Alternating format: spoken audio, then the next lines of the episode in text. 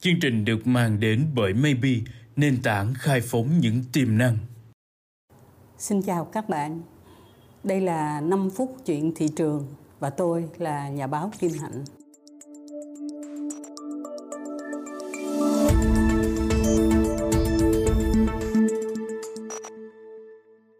Câu chuyện của ngày hôm nay là ở Việt Nam chúng ta chat GPT nó được quan tâm đến mức nào tôi ờ, cũng tò mò đi tìm coi cái gốc của chữ GPT là cái gì. Nó là Generative Pre-training Transformer của một cái anh chàng lập ra một cái startup tên là Open AI chỉ trong vòng 2 tháng thôi, nó thu hút hết 100 triệu người ở trên thế giới. Con số này có lẽ hôm nay nó đã lạc hậu rồi tôi có được một người bạn gửi cho cái câu chuyện là người ta nói là ai là sở hữu của mặt trăng và chat GPT nó trả lời là hàng mặt tử vì hàng mặt tử đã từng rao là ai mua trăng tôi bán trăng cho và hằng hà xa số những cái chuyện đùa vui như vậy. Nhưng các nước ở Bắc Mỹ và châu Âu có một cái tâm trạng xã hội nó rất là khác biệt. Có những người làm viên chức thì người ta lo âu lắm. Người ta sợ là cái con chat GPT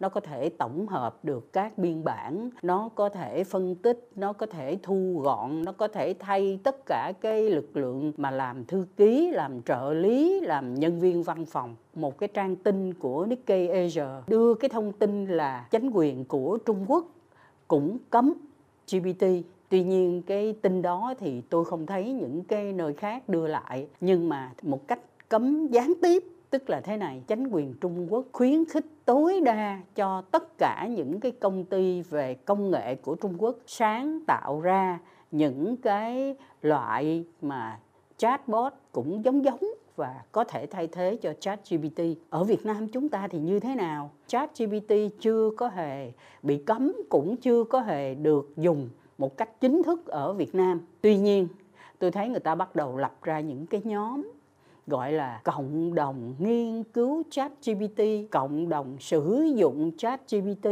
với mấy chục ngàn người tham gia. Cái hệ quả là người ta chia sẻ với nhau cách sử dụng và người ta chia sẻ luôn cái phần mềm chat GPT. Hiện nay cũng có những cái trang mạng trực tuyến họ rao bán dịch vụ chat GPT với lại một cái giá dịch vụ là từ 50.000 đồng cho tới 99.000 đồng một tháng. Tôi hơi ngạc nhiên nha, ở một số các cái trang báo mạng chính thống cũng hướng dẫn cách sử dụng chat GPT.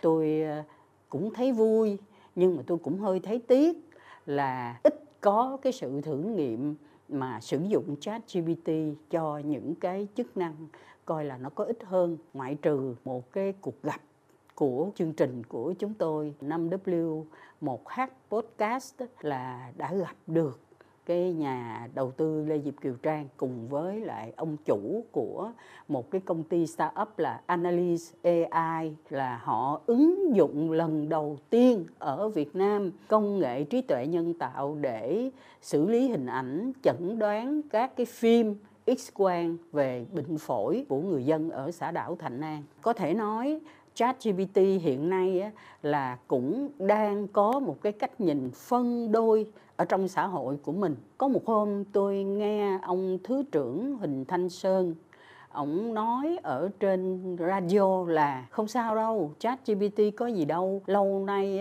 chúng ta dạy học thì chúng ta dạy trong lớp. Bây giờ chat gpt thì nó dạy từng người thôi. Mình về nhà cái mình truy cập thì nó đưa ra những cái lý giải và người ta học. Cái đó nói giống như là gia sư vậy mà.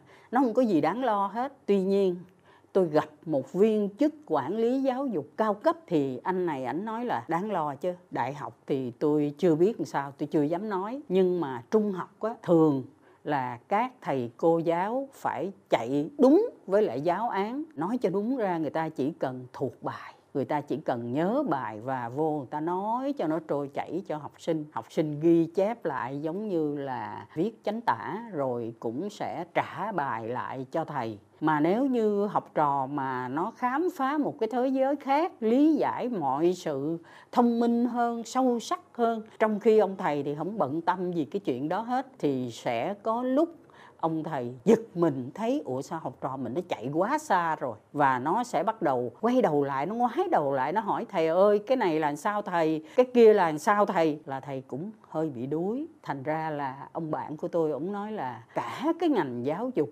bị đặt trước một cái khó khăn. Chúng tôi hy vọng là chat GPT dần dần nó đi vào đời sống của người Việt Nam một cách bình thường. Người ta nói là ví dụ Internet cách đây hai, ba chục năm thì nó cũng quá là xa lạ. Thì chat GPT cũng vậy. Một thời gian nữa người ta cũng thấy là nó bình thường. Nó có thể tốt nếu chúng ta đưa cái dữ liệu cho nó tốt. Còn nếu như mà chúng ta đưa những cái dữ liệu chọc cười cho vui thì nó sẽ trả lời theo cái cái đầu vào mà mình đưa cái nguồn tin mà chat GPT nó có được cái dữ liệu để nó học, nó trả lời mình đó, nó chỉ có tới giữa năm 2021 thôi.